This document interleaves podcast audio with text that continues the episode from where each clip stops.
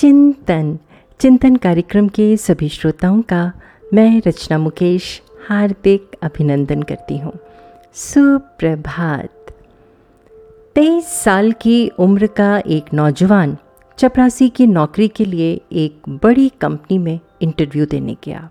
उस कंपनी के मालिक ने उससे कहा, अगर तुमने ये फर्श अच्छे से साफ़ किया तो तुम्हारी नौकरी पक्की। बस फिर क्या था?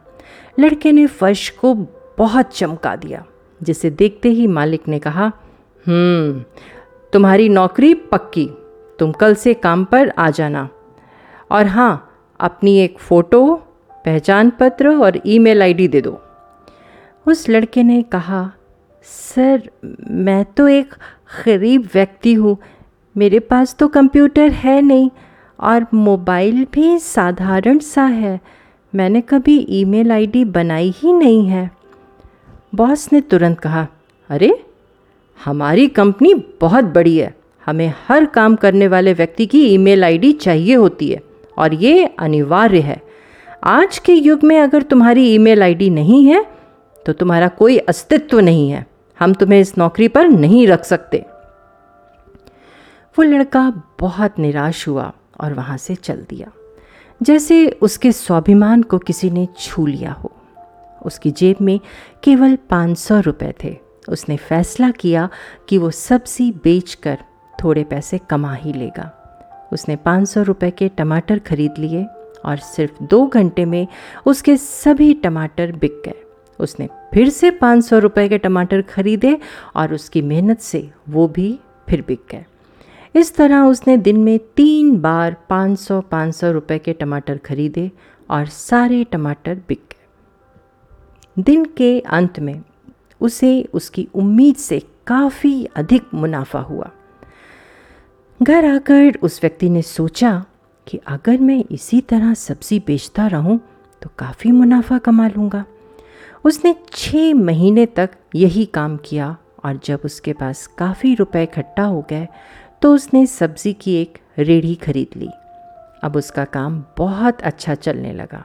बहुत जल्द उसने ट्रक से सब्ज़ी बेचना शुरू कर दिया और देखते ही देखते उसकी मेहनत और जोश से उसने सब्ज़ी बेचने का थोक में काम शुरू कर दिया।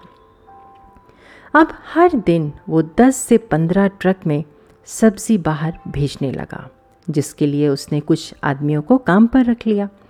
कुछ ही सालों में उस आदमी ने फ़ूड रिटेलिंग में बड़ा नाम कमा लिया। एक दिन उसने सोचा कि क्यों ना मैं अपना लाइफ इंश्योरेंस करवा लूँ। इसके लिए उसने एक बीमा करने वाले एजेंट को घर पर बुलाया।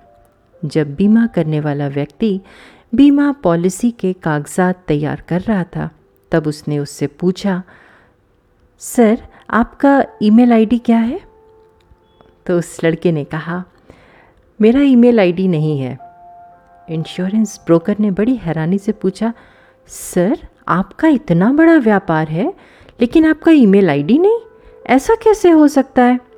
आपको पता है, अगर आपका ईमेल होता तो आज आप कहाँ से कहाँ होते? वो व्यक्ति थोड़ी खामोशी के बाद बोला हम्म अगर मेरा ईमेल आईडी होता तो आज मैं एक बड़ी कंपनी में एक चपरासी होता और फर्श धो रहा होता। ये बात उस इंश्योरेंस ब्रोकर को तो समझ में नहीं आई। लेकिन हम सभी को तो शायद अच्छे से समझ में आ गई ना?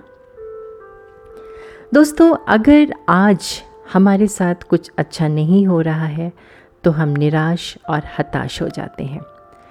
ये सृष्टि का नियम है कि जब कोई रास्ता बंद होता है तो कई नए रास्ते खुलने की तैयारी होती है। बस ज़रूरत होती है उस पल धैर्य की और अपनी नज़रों को बंद दरवाज़ों से हटाकर नए रास्तों की ओर देखने की। ये संसार संभावनाओं का संसार है। निसंदेह एक संभावित घटना होने की यहाँ पूरी संभावना है। लेकिन सबसे अनोखी बात यह है कि यहाँ एक असंभावित घटना के संभव होने की भी संभावना है। तो चिंतन ज़रूर करिएगा। आपका दिन शुभ एवं मंगलमय हो।